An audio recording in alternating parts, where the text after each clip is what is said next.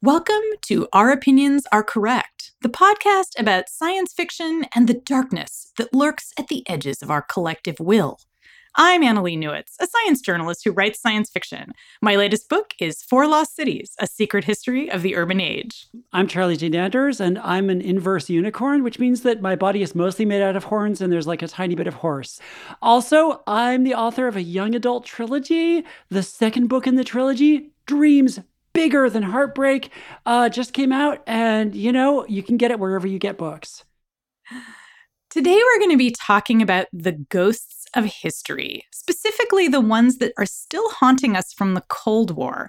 So, obviously, this is on a lot of people's minds right now because of the Russian invasion of Ukraine, which is awakening a lot of memories of Soviet imperialism. But even before the invasion, we've noticed certain Cold War tropes popping up in science fiction, and I mean, let's face it, in US culture kind of overall. So, today we're going to talk about what those Cold War tropes are and why this is all happening right now, 30 years after the Cold War supposedly ended. Also, on our audio extra next week, we'll be talking about a very weird theory I have about the Magneto versus Xavier conflict in X Men and how it's about the Cold War. And Charlie's going to weigh in on whether I'm completely bonkers. I'm so excited. um, finally, I should remind you that the only reason why we're sitting here talking and having a professional producer like make this show is because of you. You are giving us money through Patreon. And that's how we do everything. There's no money coming in from shadowy organizations across the sea trying to influence your minds. There's no arts grant. It's literally just you, the listeners, supporting us. So, if you want this show to keep going, if you want us to be able to expand it maybe and do more cool stuff, um, consider becoming a patron. And, you know, you can give us a couple bucks, you can give us five or 10 bucks. Um, at every level, there's special rewards, including if you support us at 20 bucks, we'll send you free books and write whatever you want in them. I mean, within reason. we won't write an entire other book inside the book, but we will sign them. Um, and so please consider doing that. Um, this is, you know, entirely done for you and paid for by you. And if you are supporting us, you get audio extras. You get to come into our Discord and hang out with us and hear more of our weird opinions. And you can find us at patreon.com slash our opinions are correct. All right, let's start the show.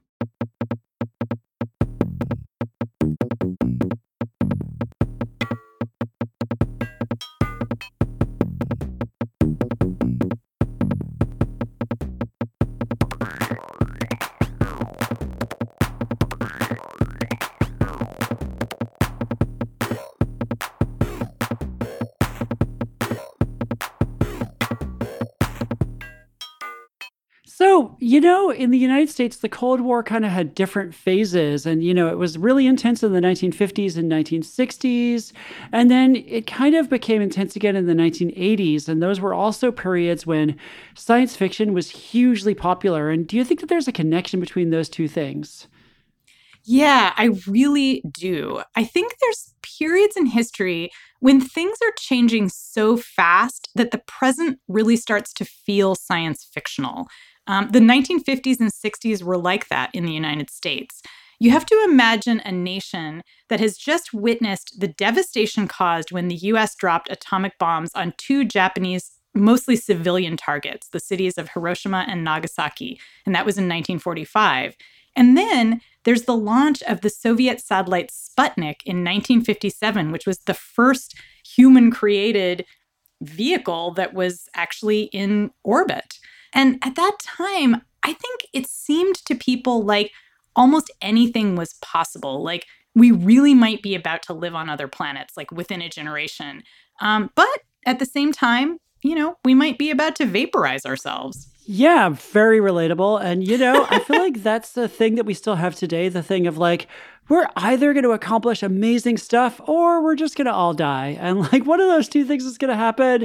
You know, it's going to be it's going to be cake or death basically. Uh and we'll see which one it is. And yeah, I mean, it just obviously the the Cold War era, like the 1950s and 1960s, were kind of considered the golden age of science fiction, and they were the time when we had like a lot of like the amazing space operas. Like there were movies like Forbidden Planet and the very Cold War themed The Day the Earth Stood Still. And you have a ton of writers from Robert Heinlein to Samuel Delany publishing these classic stories about space travel in which kind of, you know, often themes of the Cold War are being worked out, like the question of like interference in other civilizations and stuff is like often a big theme. And the question of like, how do we massage the kind of fabric of history? Absolutely. And also, just on a really basic level, suddenly outer space just feels a lot closer, uh, but so does war.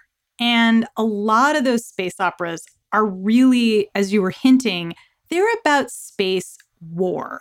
So, right after World War II, Isaac Asimov writes the first Foundation book, which is about how a great scientist discovers the science of psychohistory, which allows him to predict a huge war that's about to destroy civilization. So it's like we get this really early on, this kind of wedding of space exploration and cool technology with the looming threat of war.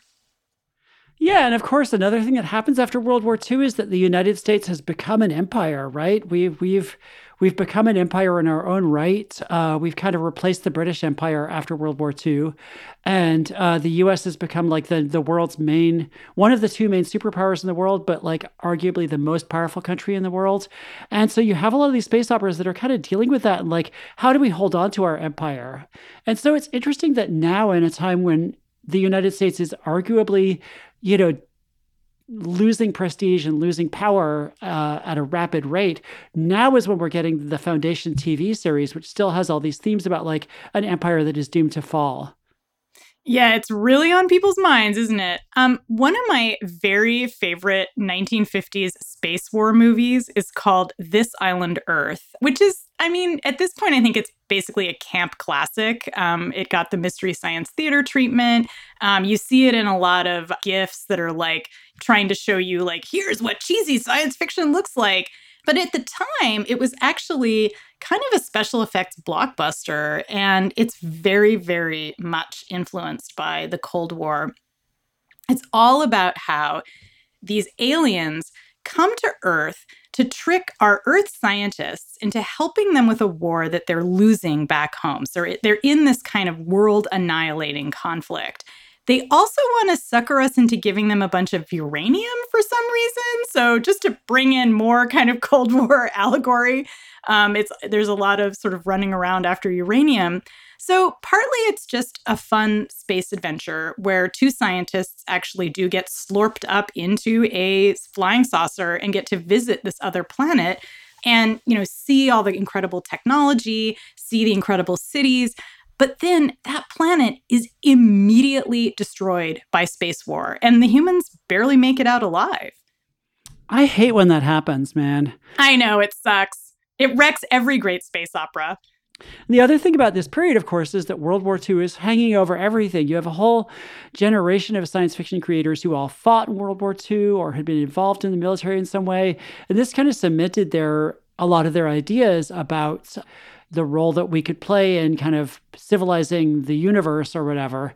And, you know, uh, in a previous episode, you and I interviewed Alec Nevala-Lee about his book Astounding. And he talks a lot about this in that book about these writers who were like taking part in World War II and like seeing it as like a way to kind of as seeing it as confirmation of a lot of their feelings about like the superiority of like the rational man or whatever.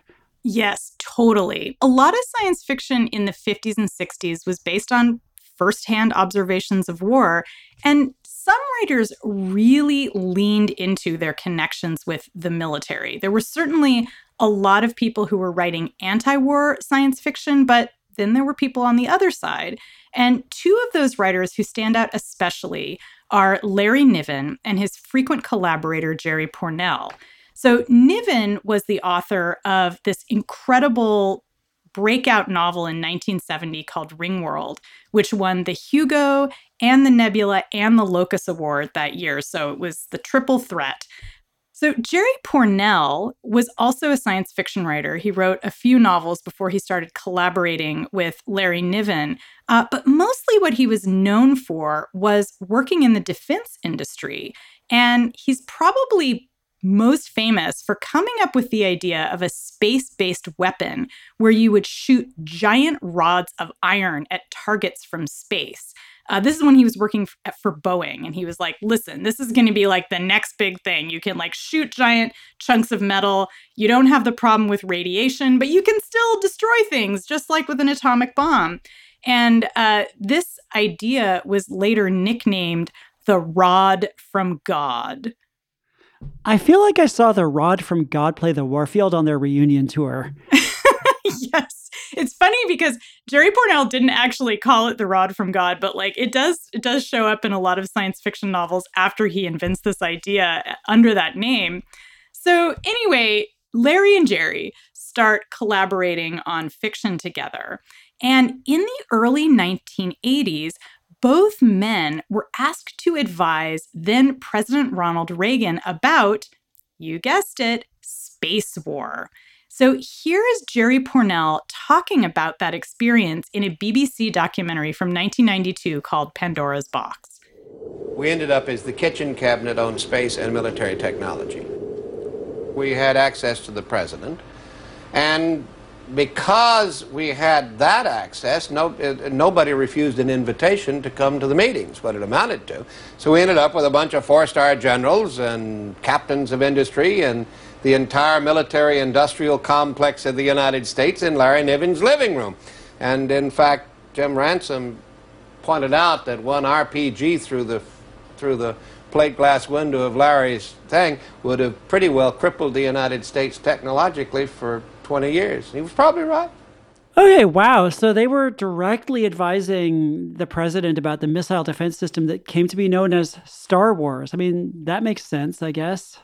Yeah, and I would also argue that Larry Niven's novel Ringworld touches on a lot of key tropes of Cold War science fiction. Um, so, the novel that sort of brought him into the orbit of actual four star generals kind of is dealing with these anxieties left over from the Cold War. So, for those of you who haven't read Ringworld, it's a lot like the game Halo in the sense that it's about a giant astonishing feat of engineering, this massive ring habitat that's been built around a star. And a group of people have been sent from Earth to investigate it and figure out um, what happened, how it was built, just, you know, basically your, your typical space adventure with a giant uh, object in space. What they find when they get to this ring world is that civilization on it has collapsed. Um, there's all kinds of problems with it. And it's sort of a vision of what might happen to, you know, high tech America if we aren't careful. But there's another thing that makes this a very Cold War novel, which is that it's full of mind control. Wait, really? Yes. So it's not just about a fallen civilization and a giant decaying ring in space. We're following a group of people in the story who've been sent to figure out what happened and in the process of their adventures, I mean, they crash land. And so now they're stuck and they have to try to figure out a way to get off the ring world. So they take a long trip across the ring to try to just figure out if they can find some tech. And along the way, they discover that one of the group uh, is this alien called a puppeteer. They knew it was a puppeteer, but they find out that the puppeteers have been secretly shaping the minds of humans and these other aliens called Kzin, who are basically giant cats. So there's two humans and a Kzin on this mission with one of these puppeteers. And they find this out. And then on top of that, they find out that the puppeteers carry these secret weapons that can shoot little bursts of pleasure into people's minds. And they do it every time someone follows one of their orders. So the puppeteer on the mission is revealed to have been conditioning everyone to enjoy taking orders from him. It's like it's like brainwashing. Wow, that's I mean, that's like a whole bunch of like fetish porn all rolled into one. Also, it's worth noticing that the Kzin, those cat people, appeared in an episode of the animated Star Trek show in the 70s, written by Larry Niven, which called The Slaver Weapon. And in that episode, they're basically big adorable, fuzzy cartoon misogynists. Anyway, so, you know, brainwashing obviously was a huge fear. It was like a major theme in both pop culture and in discourse during the Cold War. You had the Manchurian candidate, you had a whole bunch of other things. Everybody was just talking about it all the time, right? Yeah, I mean, brainwashing was a kind of buzzword in the 1950s, and it was a fear that grew out of the Korean War, partly because military analysts were trying to figure out why there had been such a high death rate uh, of Americans in the Chinese POW camps, and also such a low escape rate uh, as compared to in World War II. So, also, during the Korean War, a few American soldiers defected to the other side, and they would come onto communist radio programs and broadcast to American POWs, telling the Americans to surrender, telling the soldiers to come over to the communist side. It would be much better over there. Um, and at the time, in the 50s, psychologists and people with the military claimed that this was happening partly because the communists had this incredible way of controlling people's thoughts, you know, using a combination of torture and other techniques. And they called this brainwashing. Right. And so that's how we get all this paranoid Cold War science fiction, like Invasion of the Body Snatchers and other movies like that, uh, where it's basically some alien force is going to take over your body and make you conform. Exactly. And there was a lot of anti communist propaganda that suggested that we had to be ever vigilant about our minds because at any moment we might become pawns of the communists or the puppeteers or whatever.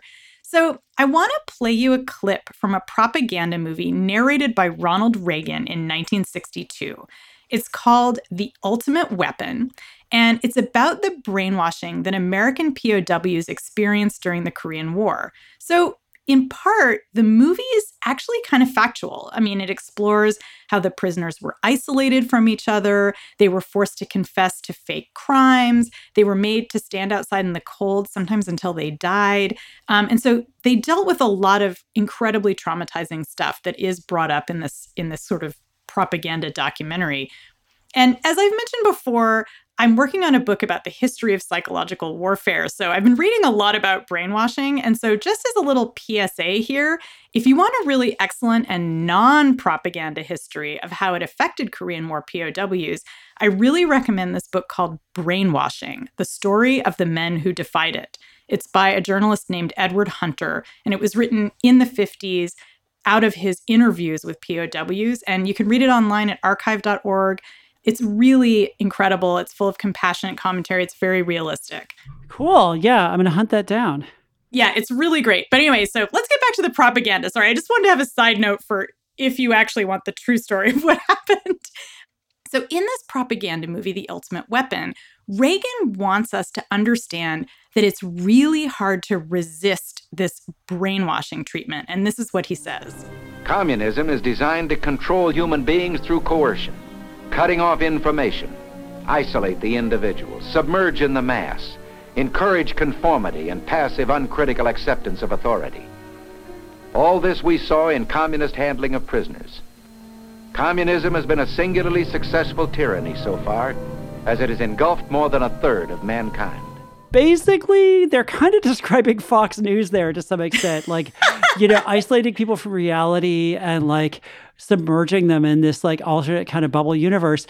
But it is also this like weird paranoia thing. And you know, I know adults who were alive in the 50s who were around then who still have this idea of brainwashing that like somebody can like you know basically soak your head for a while or like you know bombard you with stimulus or you know break you down and then rebuild you as a completely different personality and make you kind of do whatever they want and I feel like this is a thing that a lot of science fiction writers who came up during that time, a lot of baby boomers especially, were really marinating in that kind of shaped their their feelings about individualism and about like trying to be resistant to these kinds of malign influences.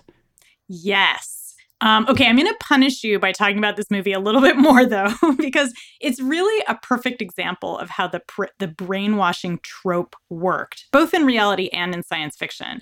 So, this movie, by the end, with Reagan's like beautiful narration, it deals with what we would basically call PTSD now and explains that a lot of the men who returned home from these POW camps were in this state of extreme apathy. Um, they didn't want to go out, they didn't want to talk to anyone, they just kind of wanted to stay in bed.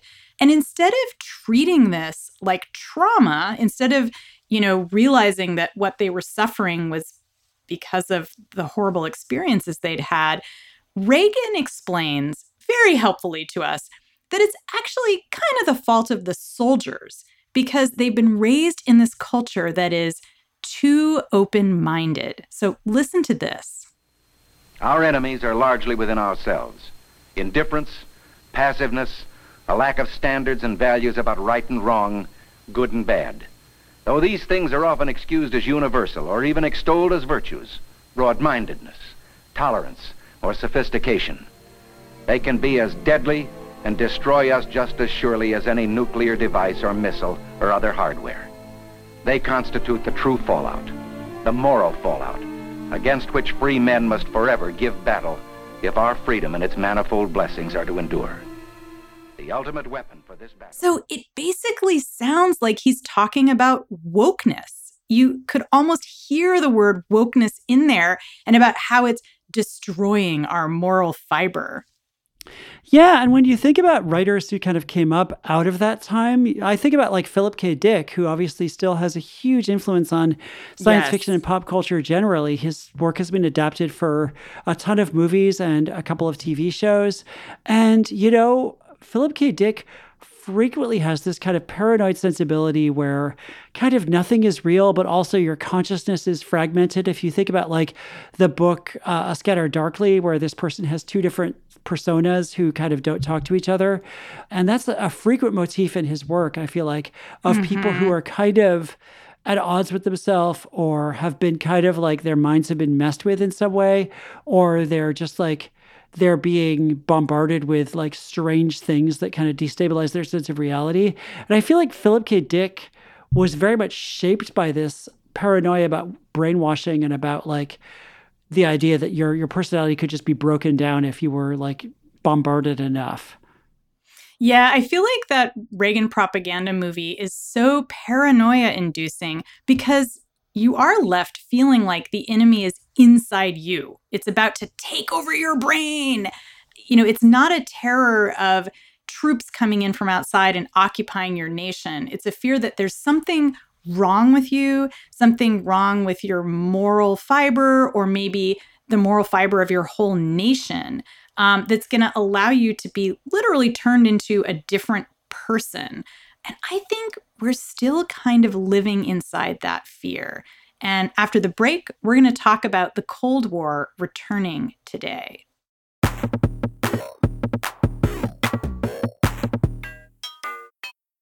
Yeah. So, Annalee, how do you feel like the Cold War is kind of like the themes of the Cold War are coming back in pop culture and in politics uh, today in the early 21st century? I really think we have to start by talking about modern day paranoia about brainwashing. And I think it's taking a whole bunch of different forms. The one that comes to mind immediately, partly because I've been watching this show, is Severance, which is a new TV series about at first, something that doesn't really seem like brainwashing because the plot of the show is that this company, Lumon, has developed a technology that allows you to split your work memories from your home memories. So you go into work, you do a bunch of stuff, uh, maybe it's like stuff that's under NDA. And as you leave and go down the elevator, the memories of your workday vanish and you kind of go back out into the world. And all you know is that you've kind of been at the office. So you don't know anyone you work with, you don't know anything you work on. And of course, the point of the show, which is extremely paranoia inducing, is that mm-hmm. actually this, you know, system of dividing your consciousness isn't really foolproof. You actually have this weird brain implant that can be messed with. Um, there's a whole conspiracy. I'm not going to give spoilers, but we learn that there's this this much larger, um, you know, political conspiracy at stake or corporate uh, conspiracy. And I really think that this is a show that is both stylistically indebted to like the late 50s and early 60s because we see Mhm. these interiors of the office at Lumon that are absolutely like they're supposed to look like 1960s style kind of uh, government offices. Just plain white. Everything is you know squares and boxes and like incredibly uh, minimalistic. Nothing has you know nice paint or anything other than the only kind of paintings and art we see are sort of propaganda about the guy who founded the company Mhm.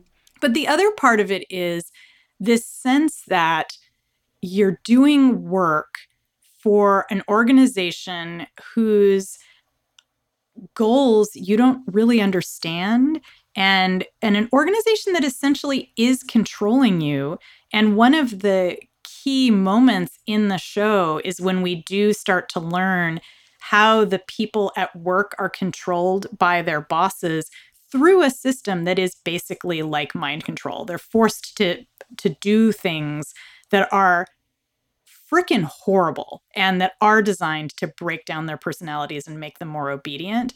And so it's it's not about necessarily a fear of governments, it's much more a fear of corporations, but it's still that sense that when you go to work, that fear that you or that paranoia that something's being taken away from you and the thing that's being taken away from you is your freaking personality and your identity.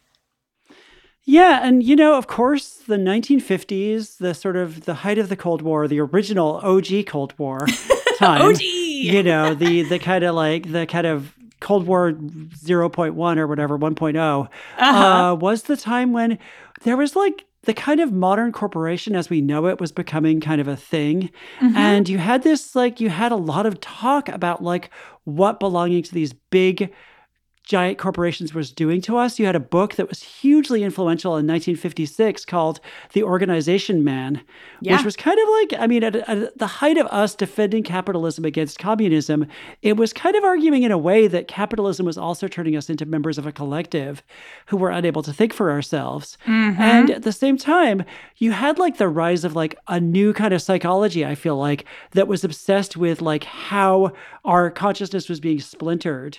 Like you had uh, The Divided Self by R.D. Laing and a bunch of other works that kind of deal with the idea that we are being forced to split off parts of ourselves. And I feel like this all comes back to the idea of brainwashing. It all comes back to the idea of there are forces that are trying to take over your mind. And uh, some of them are from communism and some of them are from capitalism.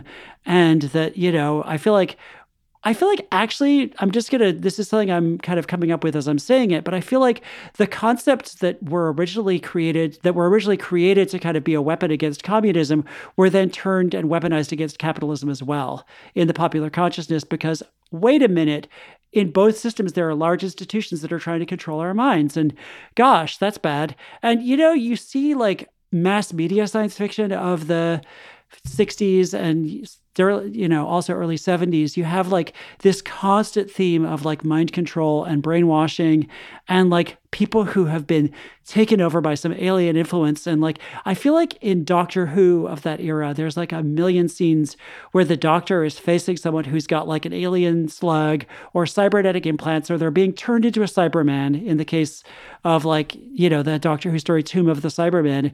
And the doctor has to be like remember who you are. You're a human being. You can think for yourself. And then of course the person remembers and thinks for themselves at the last possible minute and saves everybody because humanity wins through i feel like there was like this question of how do we remain human in the midst of this giant epic conflict between two like implacable opposing sides and the idea of mind control was central to that It really is. And also, of course, you know, as we get into like the late 60s, telepathy becomes a huge theme in, yes in ESP. Cold War. ESP, telepathy, mind control, they all kind of fit together. But to pull it back to the present day, I wanted to mention a couple of modern superhero stories that are also playing with this mind control theme. First of all, there's the Loki TV show, which I really loved. And one of the big issues in that show is once again, there's this faceless corporation that's taking care of maintaining the timeline. And everyone who works for that corporation, sorry, spoiler, turns out to have had their memories nuked by that corporation. And they're actually people who come from the timeline, but now they're being kind of mind controlled into doing what this this organization wants. Um, and you know there there is this struggle of like whether they'll remember who they really were um, and kind of do the right thing but then there's also venom which is a story of like a superhero who gets occasionally taken over by like a weird slime creature alien Mhm. i i'm not sure It's like a goo monster. It's like an alien symbiote that's kind of a goo monster. Right. It's a symbiote. I love symbiote stories. And so that's another Mm, example same. of like a character who's basically got a divided consciousness. And now we have Moon Knight, um, which I'm, I am constantly referring to as Moon Moon Knight um, to go to a, a meme that's really old. Um, I'll link to that meme in the show notes in case you've forgotten the important Moon Moon meme. But in Moon Knight, Moon Knight also, we have an even more bizarrely divided character because he has two personalities.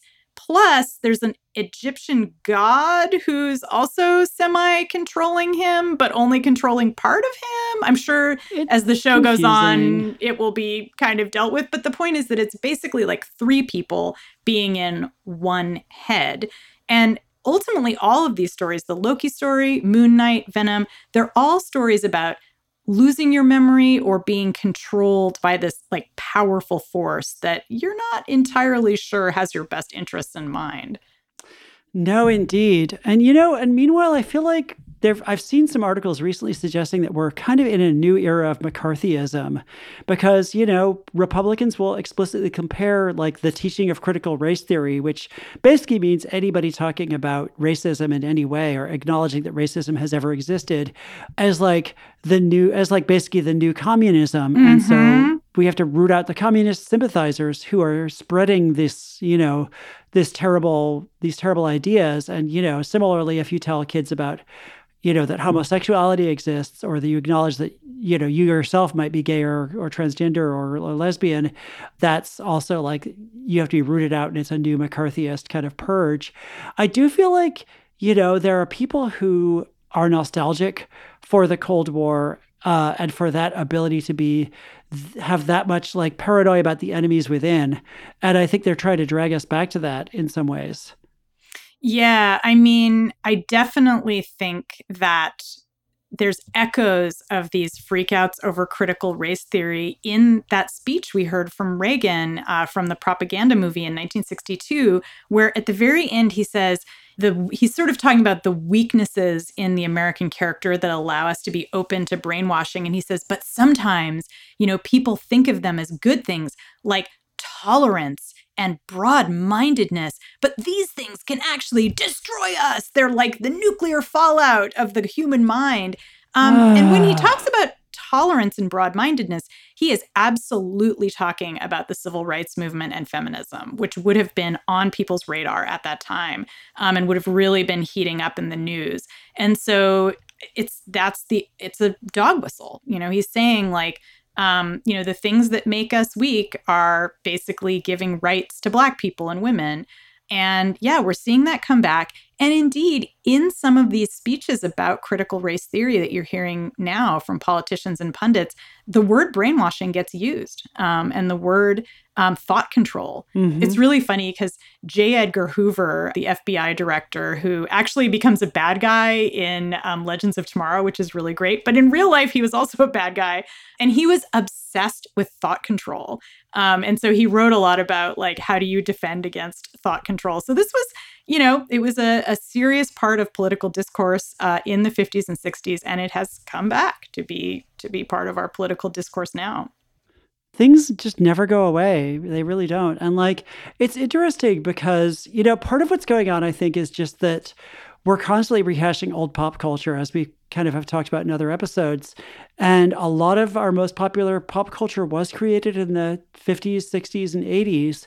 Uh, there's a lot of Cold War pop culture that just is like IP that has to be re re microwaved or whatever by corporations and it has all these cold war assumptions within it and there is kind of like there are these bad guys that are basically like the Soviets, but we're going to try to make them not the Soviets for the present day.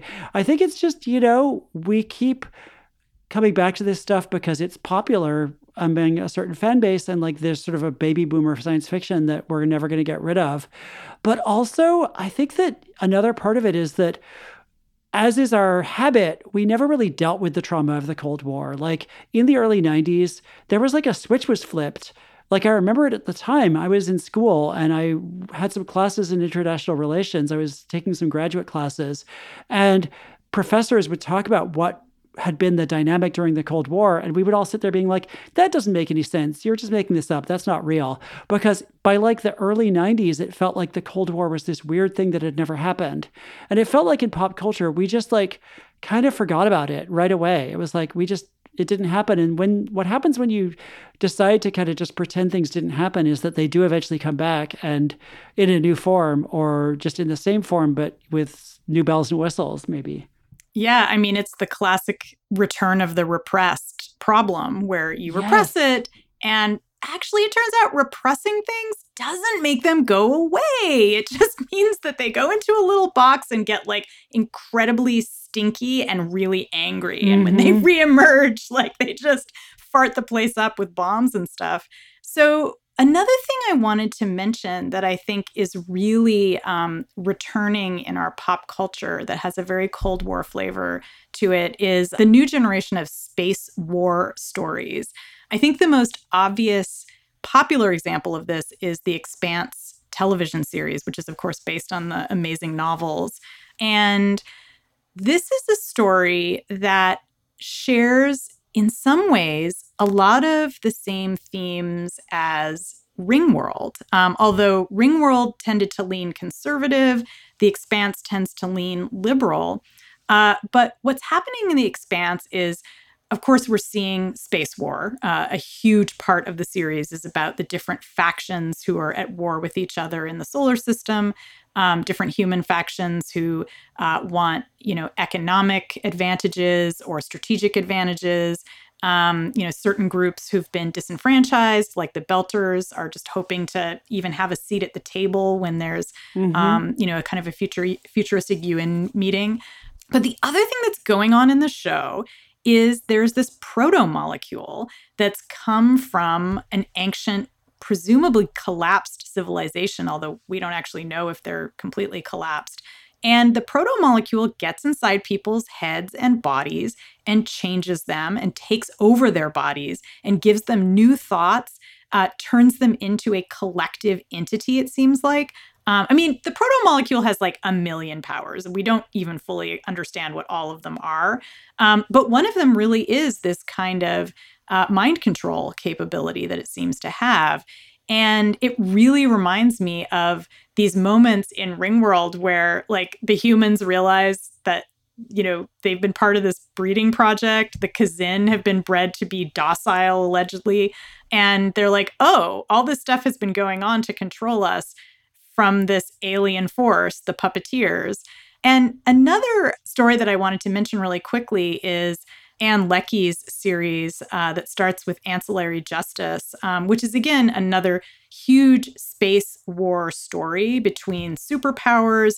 Um, it's about ancient crumbling empires, once again, how they're going to, you know, maintain power or not. And at the same time, it has a huge subplot about mind control because the way that these superpowers have built their militaries is to create troops who are part of a hive mind spawned by these massive artificially intelligent space vessels. And so the space vessel basically inhabits hundreds or thousands of bodies of the troops who serve within the ship. And so again, there's this fear of mind control, of being subsumed within a political system or a military system. And at the same time, there's these macro space battles. So it's like we've got the space war happening in this broad canvas and we also have the the threat of mind control happening like back on a planet. You know there's like outer space battle and inner space battle. And i think it's that combination of like i said outer and inner space battle that really makes Cold War science fiction different, um, and it makes the Cold War different from from other periods of intermittent warfare. You know, the fact that it wasn't just the Cold War wasn't just about fear of the atomic bomb; it was also fear for our very minds. You know, it was a, a fear of being like having our consciousness invaded, and that I'm sure there are other there are counter examples and you could find examples in history where that was happening but i think that combination is always going to feel cold war to me. Yeah that all makes total sense to me and you know i feel like part of what is happening is that you know the ghost of philip k. Dick is haunting science fiction and he gave us this way to be paranoid about stuff that kind of remains you know, embedded in the fabric of, of science fiction and, in, and embedded, in, embedded in the fabric of our pop culture that mm-hmm. is kind of explicitly informed by a Cold War kind of ethos. When I think about the Cold War, I think about like spy stories and I think about stories of like people who are double agents or triple agents or mm-hmm. who are mm-hmm. like, you know, trying to get over the Berlin Wall or like, you know, there's a bunch of tropes from the Cold War that, you know, part of why it was the Cold War is that a lot of the stuff was being done kind of under the table by like the CIA and the KGB and other like security organizations that were doing like dirty tricks behind the scenes. And you know, we've had a I feel like there's been like a, a a little bit of a shift of the zeitgeist back towards that. The James Bond movies had tried really hard in the 2000s to kind of modernize and become more kind of gritty and realistic. And then at a certain point, they, about 10 years ago, I guess, uh, they decided to start pivoting back towards the kind of old school 1960s James Bond movies with Spectre and with like, you know, more ridiculous gadgets and more ridiculous, like, there's like good spies and evil spies and everybody's like spying on each other and like ooh there's like lots of like spy tropes are getting kind of regurgitated again. And i feel like that's just you know it's a thing that is very comforting to americans because it's a thing where you know our, our paranoia gets to be kind of channeled into something that's part of a great struggle between you know opposing sides. And uh, you know of course now, as you've mentioned with the invasion of Ukraine, it does feel like we're kind of back to a kind of a confrontation with like a quasi Soviet regime.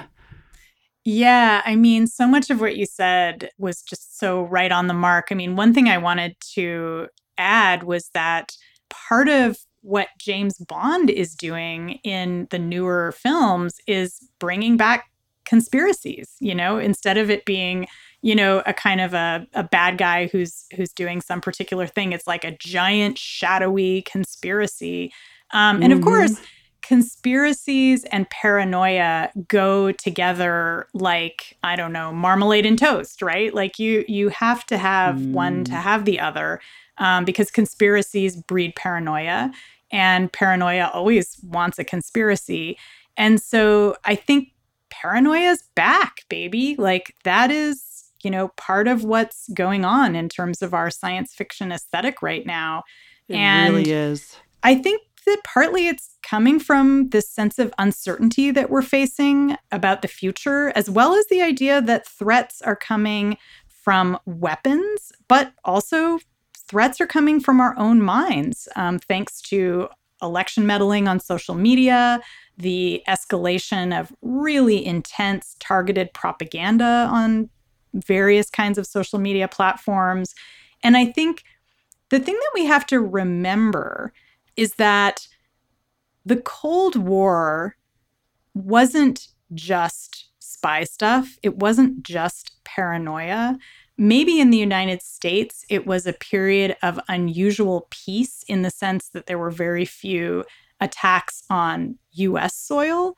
But the Cold War wasn't cold there were hot wars happening the entire time. Um, For sure. You know, people's lives were being ruined. Um, I mean, we were just talking about the Korean War. There was Vietnam, and there were tons of other conflicts, um, including conflicts in Afghanistan that are still being felt today. So it isn't as if, you know, the Cold War was this period of like unprecedented peace that was like brought on by the fact that we were all doing spy stuff instead of like nuking each other. And I think that's the same thing, again, that we're experiencing right now is that the great power conflict that's brewing between like the US and Russia and China, is not going to just be an ideological conflict. It's not going to just be, you know, a fight for our minds. It's going to cause things like the Ukrainian invasion, where people are dying and losing their homes and losing their cities. Um, it's not a bloodless affair. It's not cold. It's we call it cold because we wish it was cold, but it's actually quite warm. Um, so to return to what we were saying in the beginning, um, you know, we live in an era where it's really hard to separate fact from fiction because things are changing so quickly, because we are dealing with kinetic conflicts and with this heightened propaganda. And so we're turning to science fiction to explain our reality. And it's something that we did in the Cold War, and that's coming back too. All right. On that note, let's let's pack up our paranoia and thank you so much for listening. Um, remember, you can find us on Patreon at patreon.com slash our opinions are correct. We're on Twitter at OOAC pod. And thank you so much to our amazing producer, Veronica Simonetti. And thanks to Chris Palmer for the music. And we'll talk to you next week, unless you're a patron, and then we'll see you on Discord. And we're going to just do our best to just keep building amazing conspiracies for you so you can just be terrified and hide in your basement. I think that's our goal, right, Charlie Jane? Yeah, for sure. I like how you're like, yeah, it seems good. All right, bye. Bye.